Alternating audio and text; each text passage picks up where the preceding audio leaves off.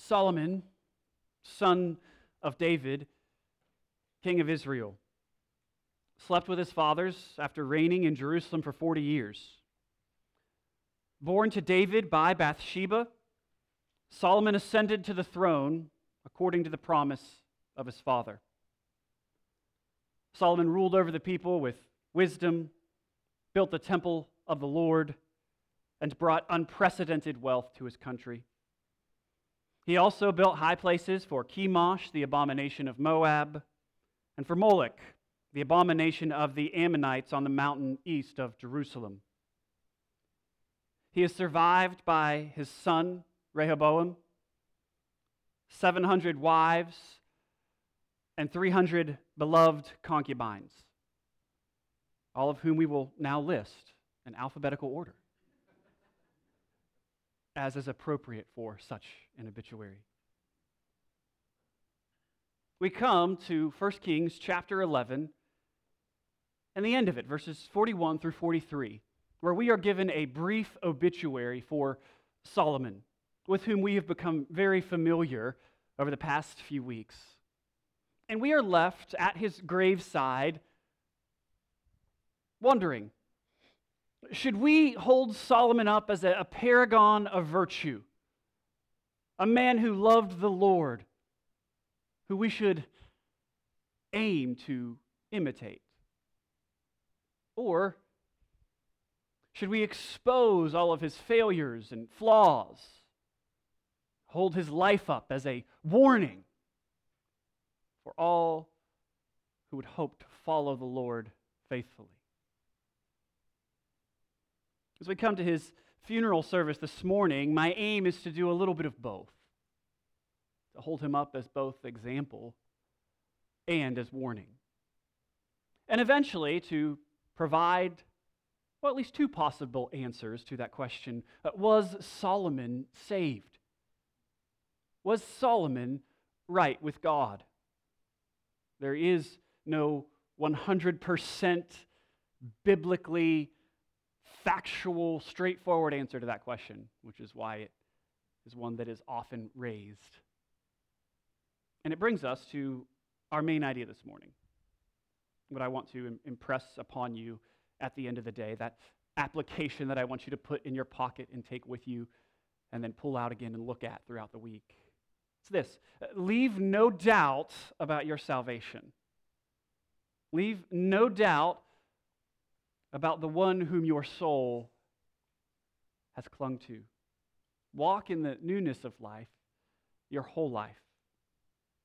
Let's pray and we'll begin our time together this morning. Father, we ask you that you would use this time to speak to us through your word. Pray that as we look over Solomon's life, that you would use it to help us live our lives more faithfully. We pray that during this time you would snatch us out of our self centeredness and drop us into the life of Christ. Recognize that you are present with us always and in a very special and unique way in this time when we gather together to give you praise and honor and worship and obedience to your word. And so we ask that we would uh, sense your real presence with us now. You would draw us close to yourself you would bind up the wounds of the brokenhearted, that you would strengthen us to walk faithfully with you through this day and this week and this life. For you are God, and you are worthy of glory and honor and praise. We ask all of these things in Jesus' name. Amen. Let's begin by quickly considering the brief obituary provided to us by the author of Kings, verse 41. Now, the rest of the acts of Solomon and all that he did and his wisdom, are they not written in the book of the acts of Solomon? And the time that Solomon reigned in Jerusalem over all Israel was 40 years. And Solomon slept with his fathers, and was buried in the city of David his father. And Rehoboam his son reigned in his place. It's sort of an anticlimactic end for Solomon. Last we saw him, he had turned his heart away from the Lord and was playing the part of Saul, trying to kill the one who was to become the king of Israel. That's verse 40. And then verse 41, this obituary. So, what are we to think of Solomon? Well, let's begin by surveying the good of his life. The good of his life. And think we are introduced to Solomon all the way back at the beginning of the book. Remember, his kingdom is in question. We find David at the open of the book, and it's sort of it's like the whole book in germ form. David, who was the mighty king of Israel, is weak and dying and laying in bed. He can't even keep himself warm. And so they go and look for a human water bottle uh, to keep him warm, to, to stir up his blood. But not even Abishag can get him warm. He is fading. And indeed, the whole book of Kings is about the fading of the kingdom, about the kingdom's decline. A coup is then thought up, but that's overcome through the political calculations of Bathsheba and Nathan, and eventually Solomon finds his way to the throne, and he establishes his kingdom firmly by sending out Benaiah, remember we called him the Punisher, uh, to eliminate all of his potential enemies. And then in chapter 3, uh, we are given our first real look inside of Solomon the person. Look with me at verse 3 of chapter 3. Solomon loved the Lord, walking in the statutes of David his father. Only he sacrificed and made offerings at the high places. And the king went to Gibeon to sacrifice there, for that was the great high place. Solomon used to offer a thousand burnt offerings on that altar. At Gibeon, the Lord appeared to Solomon in a dream by night. And God said, Ask what I shall give you. And Solomon said, you have shown great and steadfast love to your servant David, my father, because he walked before you in faithfulness and righteousness and in uprightness of heart towards you. And you have kept for him this great and steadfast love, and have given him a son to sit on his throne this day. And now, O Lord my God, you have made your servant king in place of David my father. Although I am but a little child, do not know how to go out or come in and your servant is in the midst of your people whom you have chosen, a great people, too many to be numbered or counted for multitude. Give your servant, therefore, an understanding mind. Remember, that's literally a listening heart to govern your people, so that, here's the purpose, I may discern between good and evil. For who is able to govern this, your great people? It pleased the Lord that Solomon had asked this. And so we, we get a look at Solomon and what are we told about him? And it's only true of him in the Old Testament. It's said of nobody else but Solomon. We're told that Solomon loved the Lord. That is a great note to have about your life. Solomon loves the Lord his God, the Father of David, and this love for the Lord leads him to please the Lord with his requests. God shows up and he says, Solomon, what should I give to you? You can have anything you want. Not three wishes, one wish. You can't wish for more wishes. Those are the rules. And Solomon asks for a listening heart, an understanding mind. Not so that he might serve himself or raise himself up to prominence, but so that he might serve the people, so that he might rule over them justly Remember, David at the end of his life, at the end of 2 Samuel, says that one who rules over the people in the righteousness of God, who rules justly, it's like sunshine on them, like water on grass. Authority used for the blessing of others is very, very good. That's how God designed it. And this is what Solomon asks. He says, God, you have put me in a position of authority, and I am I'm praying for the necessary equipment and gifts so that I might use that authority well to bless your people. God is pleased with this. And he grants Solomon's request and so much more. We see that Solomon has an understanding mind, as illustrated by that famous story of the two prostitutes who are both pregnant at the same time. They give birth on the same night. One of the women rolls over and smothers her child to death. And in the midst of her grief, she hatches a plan. The woman across the room has a baby too. And so she, she creeps on over and she takes the live baby to herself and her own breast and lies the dead child at the breast of the other woman. Obviously, there's a great kerfuffle when the morning comes. And eventually the case comes before King Solomon. How is he to decide? It's a she said, she said. There are not witnesses. And so Solomon, uh, being the good king that he is, he says, Let's go halvesies on this. Uh, get me a sword. I'll cut the kid in half, and each of you can have a half, right? It's really smart. And what happens? Well, the, the real mother goes, I would rather the child live with this other woman than the child die. And the consequence of that is everyone stands amazed at the wisdom of the king, at his ability to judge rightly. And Solomon's wisdom, his justice with which he rules, extends beyond the courtroom. It extends out into all of Israel. Look at how the people flourish under his reign.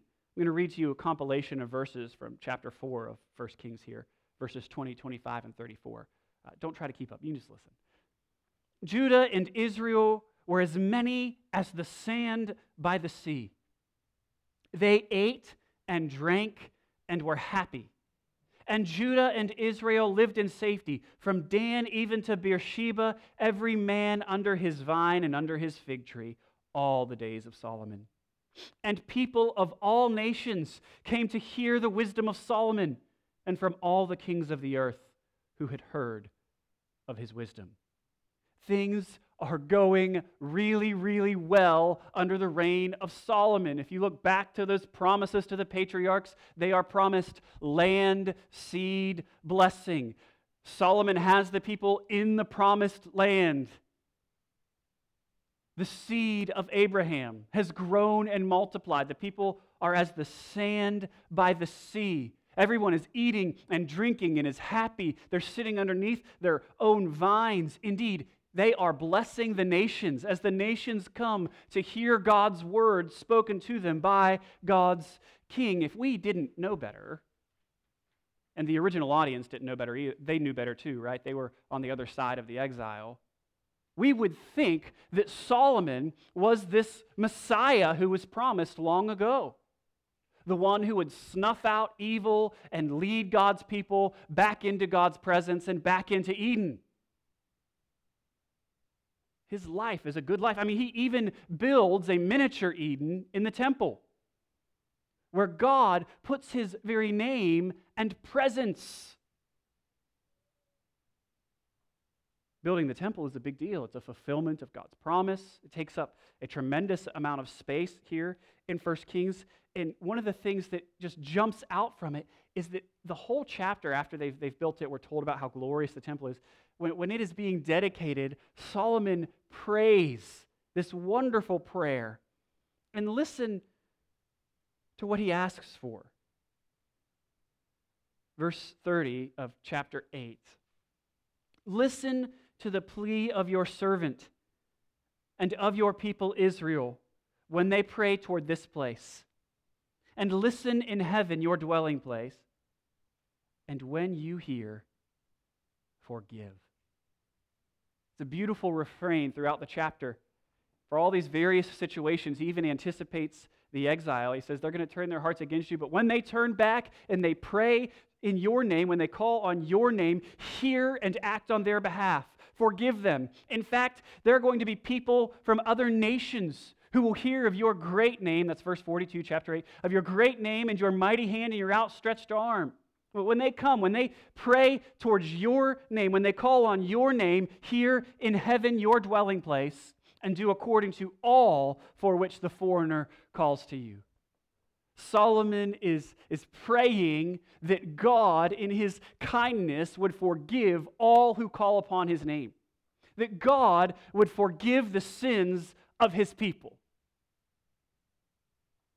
You know, if you're like me, uh, when you read through that sort of a request, you go, why? like, on what grounds, Solomon, would you ask for God to forgive not only your sins, but the sins of the people and the sins of those who do not yet know God, but you're assuming will come to know Him? On what basis do you ask God for future grace, for the forgiveness of sins that haven't even been committed yet? And look how he grounds his prayer. He grounds it here in verse 53. For you, or because you, separated them, that's the Israelites, that's his people, from among all the peoples of the earth to be your heritage, your inheritance, as you declared through Moses your servant, when you brought our fathers out of Egypt, O Lord God. I love this. So, why, why should you forgive our sins in the future, God? Because you chose to save us out of slavery in Egypt and to adopt us to yourself. You have decided to call your people your son and to set your love on us. And therefore, your reputation, because you decided it would be, is now knit together with us. And so, in order to display your justice and your mercy and your glory to the world, continue to forgive us and pour out blessing on us, even though we don't deserve it. Why? Because you are good, not because we have earned it.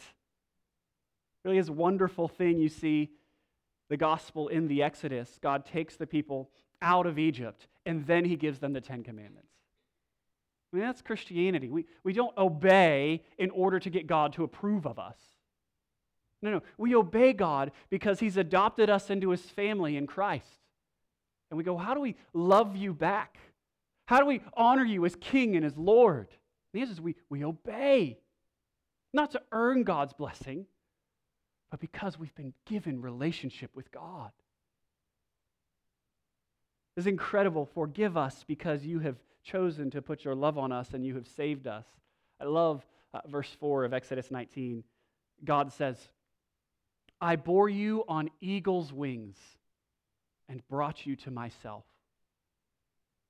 Just love that picture. And it's one that suits us on this side of the cross also. We, all of us, apart from Christ, are enslaved to sin, chained by our passions and our self rule. We're going to do things our way. We live life in a dungeon inside of a cell, and we like it there. And then God, because of the great love with which He loves us, sends His Spirit to us, opens our eyes so we can see just how horrible our situation is. And as our eyes are opened, our hearts begin to beat for God rather than our own glory. And we see the Lord Jesus Christ standing there. And he says, I'll take those chains from around your wrists, your ankles. And he breaks them.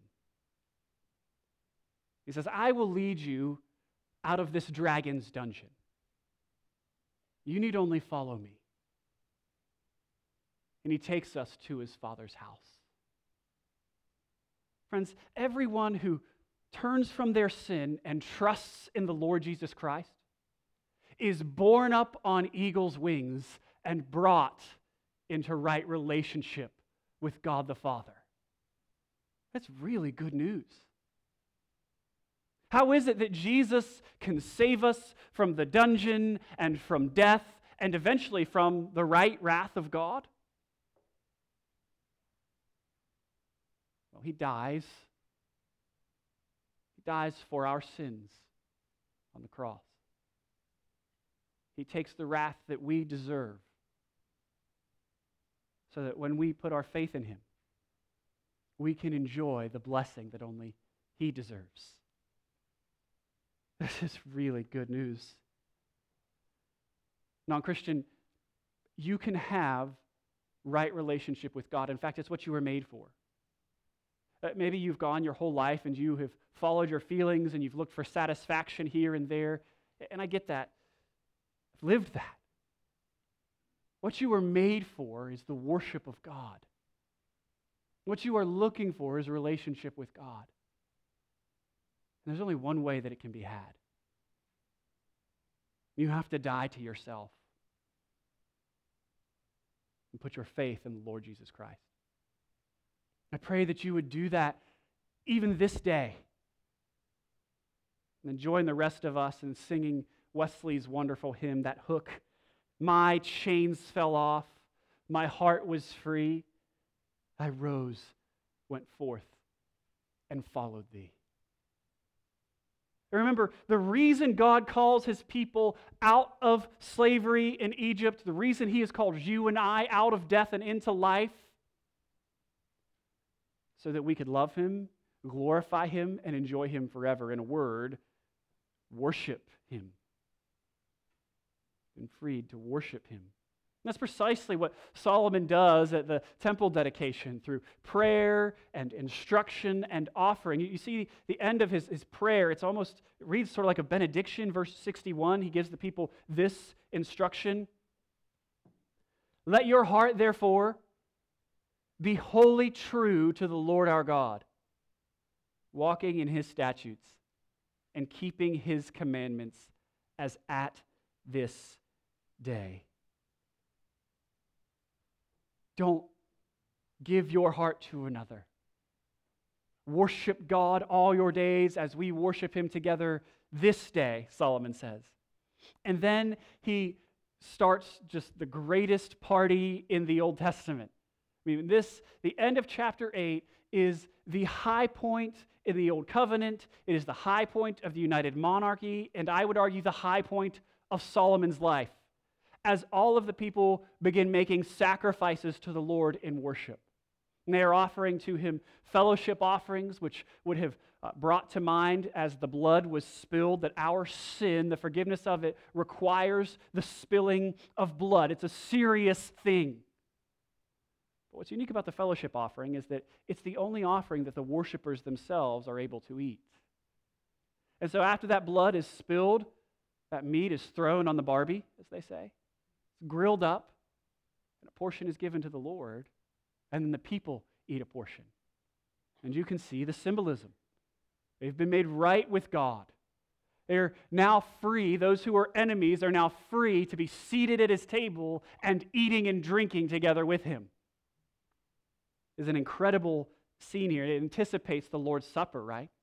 Wherein we come into God's presence and we eat together around his table because of the work of the Lord Jesus. Because he made a sacrifice that paid for our sins and rose from the dead to free us from death, to vindicate himself and his people. They sit around eating with God, and this, it's just so good. There, there's not enough space on the altar in these designated areas where they're to make sacrifices. And so Solomon consecrates the whole temple complex. And he says, all of this now, we, the whole thing is a barbecue.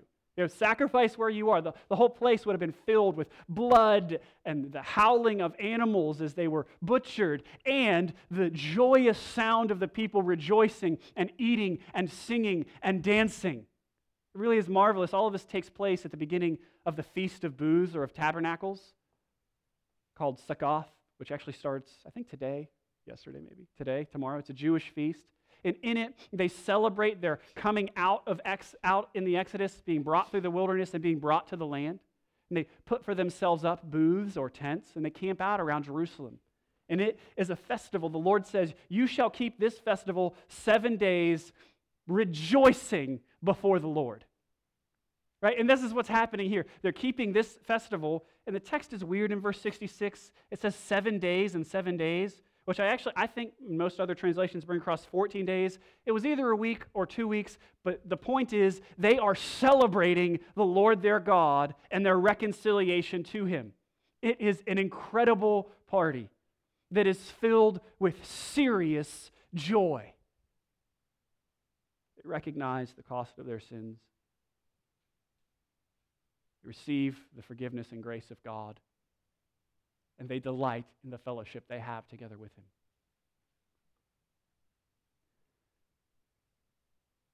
We read in verse 66 On the eighth day, he sent the people away, and they blessed the king and went to their homes joyful and glad of heart for all the goodness that the Lord had shown to David, his servant, and to Israel, his people. Solomon's life had a lot of good in it. What are we to do? What are we to learn from this portion of his life? Solomon, paragon of virtue. What are some of those virtues that we could, could follow? I think first and foremost, and this is an easy one, I would love for it to be said of you and me and of RVBC that we loved the Lord.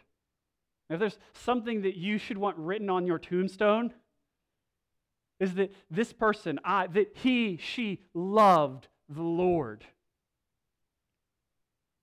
Not that we all would want that to be said of us, but can it be honestly said of you? What does your life tell you? Much of your time is spent thinking of Jesus, speaking to Jesus in prayer, listening to Jesus as you read his word, worshiping Jesus as you gather together with his people regularly.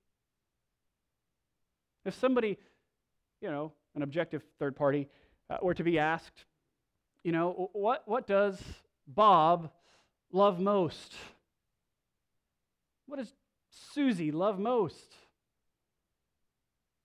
Would someone's first response be Jesus? Jesus about you? Or might they say, football, you know, lawn? What would it be? Well, friends, I pray that we would love the Lord our God with all our heart, soul, mind, and strength, that we would be those who are identifi- identified by our love for the Lord our God. I think also from Solomon, we see that he leverages his gifts for the good of others. He shapes his actions by the word of God. This is a good model to follow. That we would shape our lives by the word of God and then love others in our communities, in our church, in our families in such a way. This brings glory to God and justice to the world when we love the world like God tells us to. Not how we tell ourselves to or what we might think, but according to his word. It is interesting how shaped by God's word Solomon is. If you look at that, that prayer in uh, chapter 8, he, he is consistently speaking about God's character, you know, his, his mercy, his love, his severity, his omnipresence, his omnipotence. Solomon is bringing up all of these attributes of God, all of these, these things about God, because he knows who God is. He's been shaped by his word. What a great example for us, especially if you are the type that has trouble praying. They're a really good pattern for you to, to, to flip to 1 Kings 8 and begin to pray. Follow Solomon's example. Be shaped by God's word. Use it as, as, a spark to get that fire going, kindling for yourself. You know, turn to the Psalms, turn to Paul's prayers in the New Testament, and, and pray God's word back to him. That's the best way to pray. We also see that last note that Solomon worships the Lord with joy and seriousness. And that should be our goal, not to make light of who God is or to come into his presence casually, but to recognize his might and his glory rightly. And also to come to him as our heavenly Father loves us. There is much good in Solomon's life. Yeah, there's also bad. Um, it's a little bit like Two Face and Batman. The old line you, you either die a hero or you live long enough to see yourself become the villain. And indeed, Solomon does a heel turn when his heart is turned away from the Lord. But this did not come to us in a way that was surprising. We look back in chapter 3, even when we're told of his love for the Lord, and we recognize that there are some seeds of idolatry even from the beginning. You see that in verse 1 of chapter 3. Solomon made a marriage alliance with Pharaoh, king of Egypt. He took Pharaoh's daughter and brought her into the city of David. It is interesting. We read all of these chapters against the backdrop of Deuteronomy chapter 17, where God tells his people when you get a king, there are some things that he needs to do and some things he needs to not do. What he definitely needs to do is take a copy of my word, he needs to copy it down himself, and then carry it with him and read from it all the days of his life. And there are some things that he absolutely cannot do.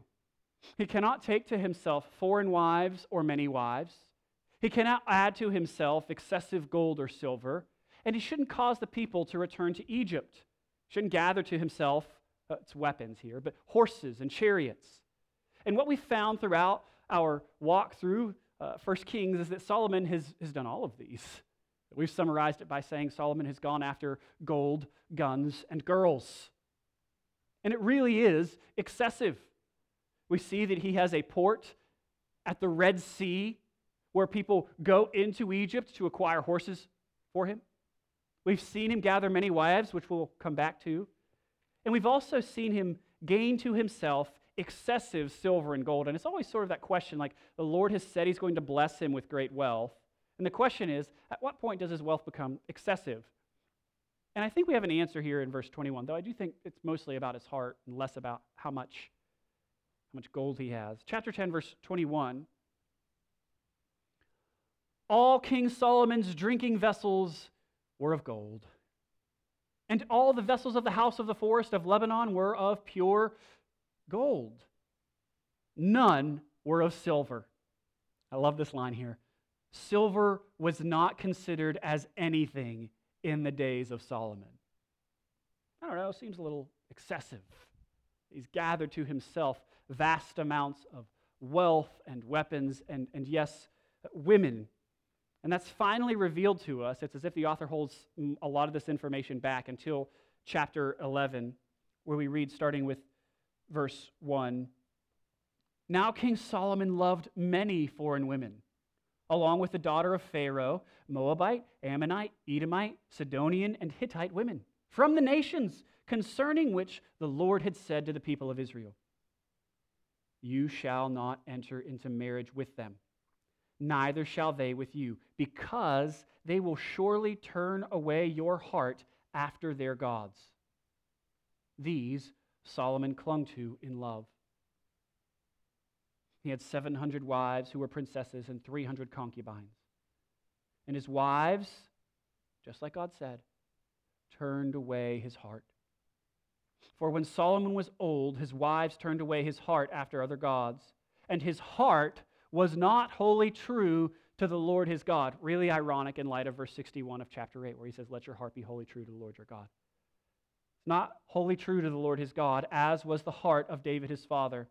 For Solomon went after Ashtaroth, the goddess of the Sidonians, and after Milcom, the abomination of the Ammonites. So Solomon did what was evil in the sight of the Lord, and did not fully, wholly follow the Lord as David his father had done. Then Solomon built a high place for Chemosh, the abomination of Moab, and for Moloch, the abomination of the Ammonites, on the mountain east of Jerusalem.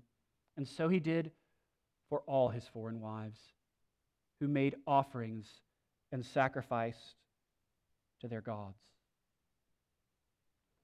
In his old age, Solomon turns his heart away from the Lord, pursues idolatry, builds shrines to false gods, rather than the one true God who had appeared to him twice, once giving him wisdom, a listening heart, and a second time to warn him after the dedication of the chapter uh, temple. You can see it there at the beginning of chapter 9, where God says, Don't go after idols. And still, Solomon's heart turns away. Be warned. You might think that you are safe from sin, but it might just find a way into your house in the places that you are not looking. That's why we've recently have said when it comes to sin, we need to be a people who are constantly taking our hearts out of our chests and looking in the corners to make sure there's not sin there. Handing our hearts to our brothers and sisters in Christ and saying, Do you see any monsters under my bed? Is there sin that I am not seeing that's hidden from me? Are there ants, you know, just coming into the kitchen after the honeypot that I haven't noticed? Be warned, sin never sleeps. And it can turn even the hearts of kings. Really is horrific what happens here. He, he builds shrines to these false gods. A sin that starts in Solomon spreads, spreads across space and time. As the people throughout Israel worship false gods in Solomon's day and in the day of his children's children and his children's children's children. Over and over again throughout the rest of Kings, we will read of the people going and worshiping false gods at the high places. Solomon helped facilitate that sin. My stepfather in law has a pond at his house. It's not huge, but it's not little either. They're like fish in there. It's, it's just big enough to have a dock off the end, a couple fishing boats, get a little paddle boat going. You know, boys will get in the paddle boat every now and then and go out in there and then come back in. They have a little clubhouse set up on the shore. It's, it's good times, or at least it used to be. See, a few years ago now, uh, my father in law, and along with some of his other neighbors, got cattle. You know, he himself got it's like 20 or 30 head of cattle. And one of the unexpected consequences of getting these cows was that the nitrate from their waste ran off into the tributaries that flow into the pond. And he's at the end of the line where there's sort of a dam built up there. But do you know what happens if you get all this nitrate in the water? Well, it facilitates the growth of something called duckweed. I don't know if you've ever heard of duckweed. I had not. But duckweed sort of floats on the top of the water, almost like a lily pad, except it's more ugly and gross. And it just sits there and fills up. It doubles at a rate of, I'm sorry, it doubles itself every 16 to 48 hours. We're talking explosive growth. So initially you just see like one little patch, you're like, no big deal, it's fine. But almost overnight, I mean, it covers that whole pond. Looks a little bit more like a giant putting green than it does a pond these days, unless the wind is able to sweep it all to one end. Friends, sin is like social duckweed. It grows in you, it multiplies very, very quickly, even though you don't think it's that big of a deal, and it impacts others in ways that you did not foresee. Solomon was a great king, and he committed great sin. Sin significant enough to dramatically impact all of his kingdom sin that helped to facilitate the exile. Friends, beware of sin, be warned.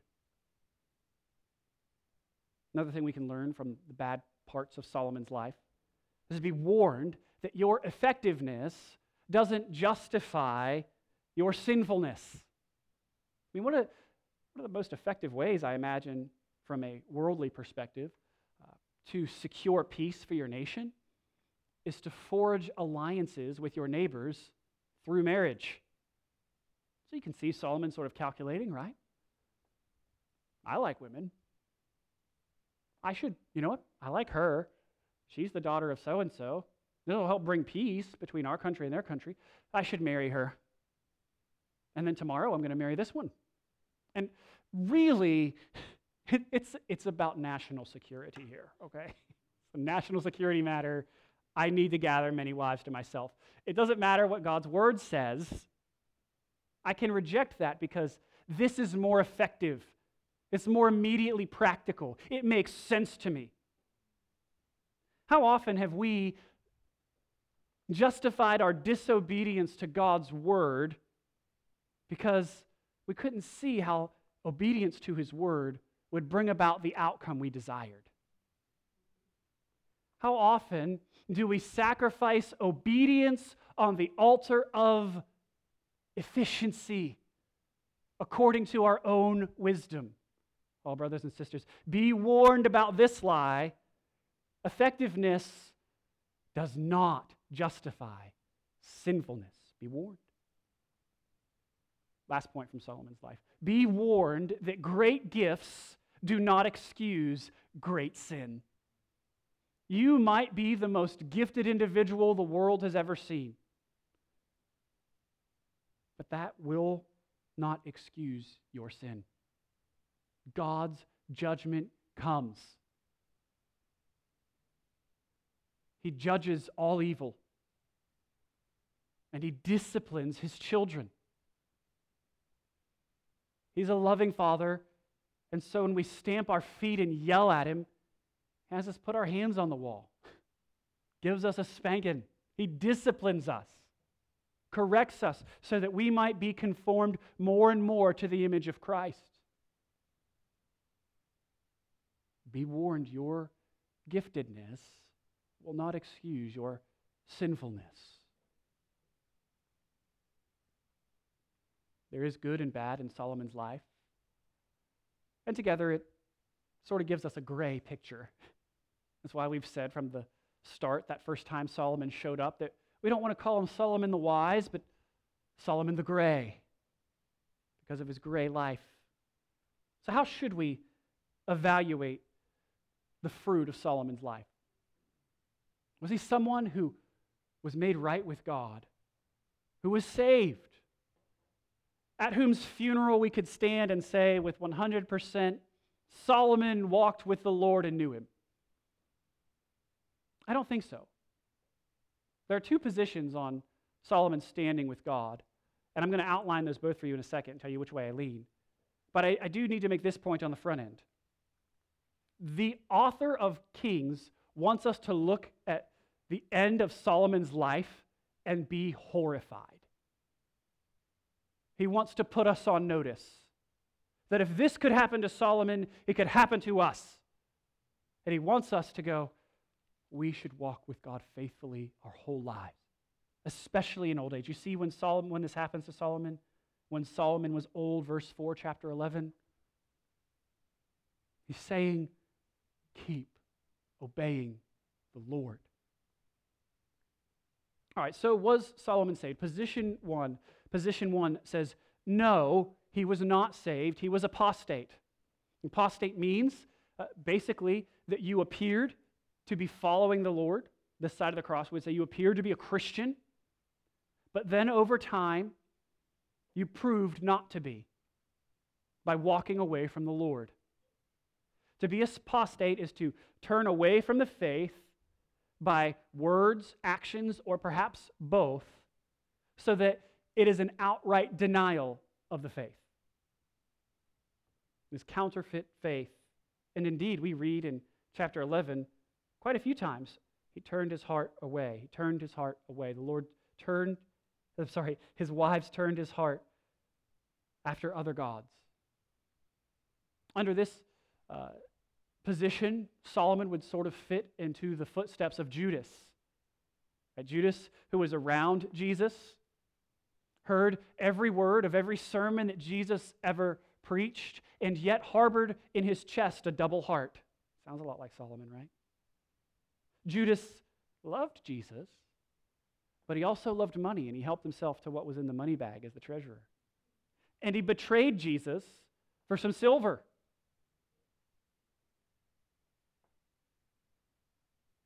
If this is true of Solomon, the words of the Apostle John would be fitting. Verse 19, 1 John chapter 2.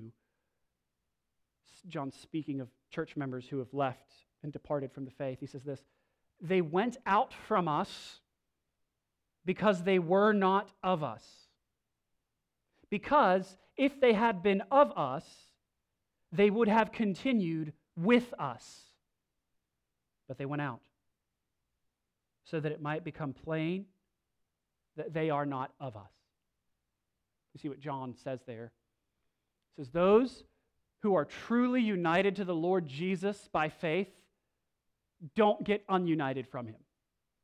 Those who get adopted into the family of God are not then put out of the family. And the way you know that they're in the family of God, that they're united to Christ Jesus by faith alone, through the grace of God alone, is that their faith isn't alone. It's producing good fruit.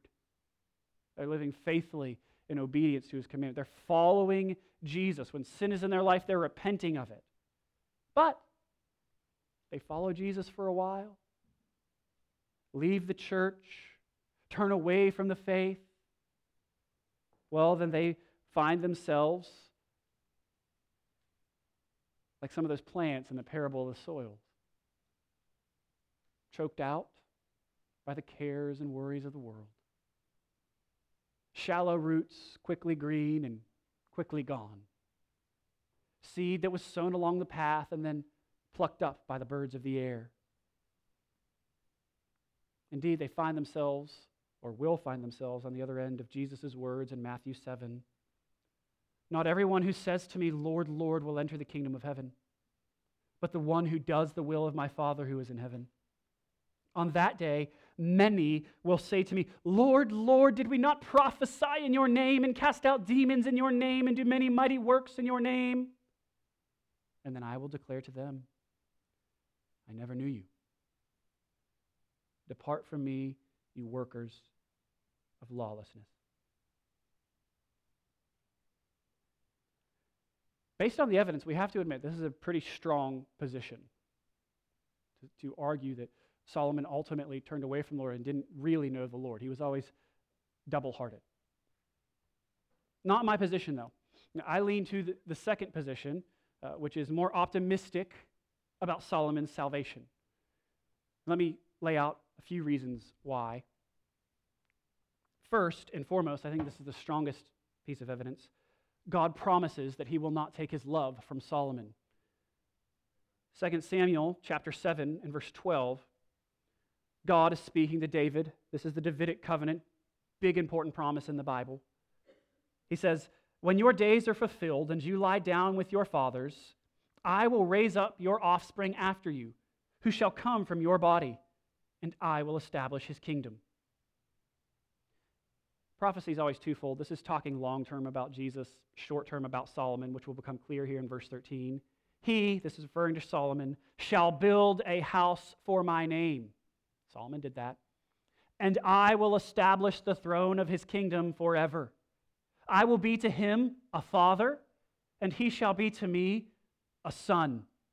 When he commits iniquity, so when he sins, I will discipline him with the rod of men with the stripes of the sons of men. But my steadfast love will not depart from him as I took it from Saul, whom I put away from before you. And your house and your kingdom shall be made sure forever before me. Your throne shall be established. And so, God, by his grace and his mercy, is telling David, I'm not going to leave your son Solomon. not going to take my love from him. Additionally, we have good evidence that Solomon is the author of a book called Ecclesiastes. And he concludes that book with this Ecclesiastes chapter 12, verse 13. The end of the matter, after all has been heard, is this Fear God and keep his commandments, for this is the whole duty of man. For God will bring every deed into judgment with every secret thing, whether good or evil. It's my contention that because of God's promise and what I, I think is probably Solomon's repentance before his death, that we ought to view Solomon as one who was indeed right with God. I don't think verse 3, chapter 3, was lying when it says, Solomon loved the Lord. I believe, like many of us, sometimes our loves get disordered. We go after idols and begin living for sex, career, money, power, social acceptance. We have to come to the Lord again and ask for forgiveness and enjoy that fresh grace. God in his kindness answers that prayer of, of Solomon and of ours. When we sin and turn and pray and call out in your name, hear and forgive. If this position is true, Solomon is more like Peter, who for a season denied his Lord, but never stopped loving him, who was then restored into his favor. I always love that threefold question from Jesus in John 21 Peter, do you love me more than these? You know I do, Lord. Feed my sheep.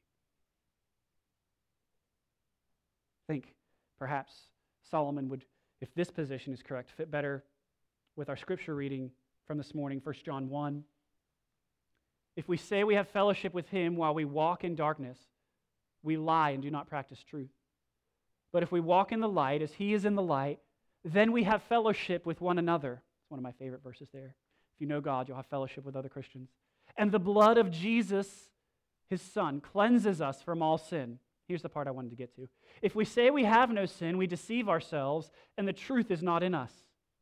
If we confess our sins, he is faithful and just to forgive us our sins and to cleanse us from all unrighteousness. God loves and saves sinners. I think that Solomon, I'm optimistic about this, remember, is in the same category as Peter and as Saul, who we often use the other name for and call Paul, who said in 1 Timothy this saying is trustworthy and deserving of full acceptance that Christ Jesus came into the world to save sinners, of whom I am the foremost. God saves those who set themselves up against him as their enemies. Why? Because he chooses to, because he's that good, because he's that loving, because he's that gracious. It's who God is. Love how Romans says it. God shows his love for us in this that while we were still sinners, Christ died for us. We didn't clean ourselves up and then he died for us. No, he died for us while we were yet sinners. Verse 9, Romans 5. Since therefore we have now been justified by his blood, how much more shall we be saved by him from the wrath of God? For if while we were enemies we were reconciled to God by the death of his son, how much more? Now that we are reconciled, shall we be saved by his life. More than that, we also rejoice in God through our Lord Jesus Christ, through whom we have now received reconciliation. It is my optimistic belief that just as Jesus saves sinners like you and me and Peter, that he saved a sinner like Solomon. It is my hope. Still, we cannot be 100% sure. Both of those positions have merit. And that gets us to our main point, our main application here at the end. You're like, we've finally arrived after all of that. We stand at Solomon's graveside, and there is at least a little bit of doubt about how he is spending eternity. When we come to your graveside one day, pray that you will live your life in such a way that there will be no doubt. Friends, leave no doubt about your love for the Lord Jesus. Walk in the newness of life your whole life. Leave no doubt about Jesus' love for you. Leave no doubt in the minds of your friends and your family and those who engage with you on a regular basis about who you are and whose you are. Leave a legacy that matters, not money or prestige or a record of good deeds. Those are fine things. Leave a legacy of a Christian, a spiritual legacy so that long after you are dead, those who knew you will see the shadow of your life and be reminded of your witness and your worship of the crucified and risen King, Jesus Christ. Brothers and sisters, leave no doubt. Let's pray. Father, we thank you we are made right with you, not because we are so good, but because you are so gracious. We deserve not to call you Father. If we were to get what we would deserve, it would be nothing but your judgment. Yet in your kindness and your mercy, you poured out the judgment reserved for us on your own eternal Son, so that you might credit us with his righteous life and righteousness, so that we might be made sons of God. Lord, we praise you for bearing us on eagle's wings and bringing us to yourself by the Spirit through Christ our Lord, in whose name we pray. Amen.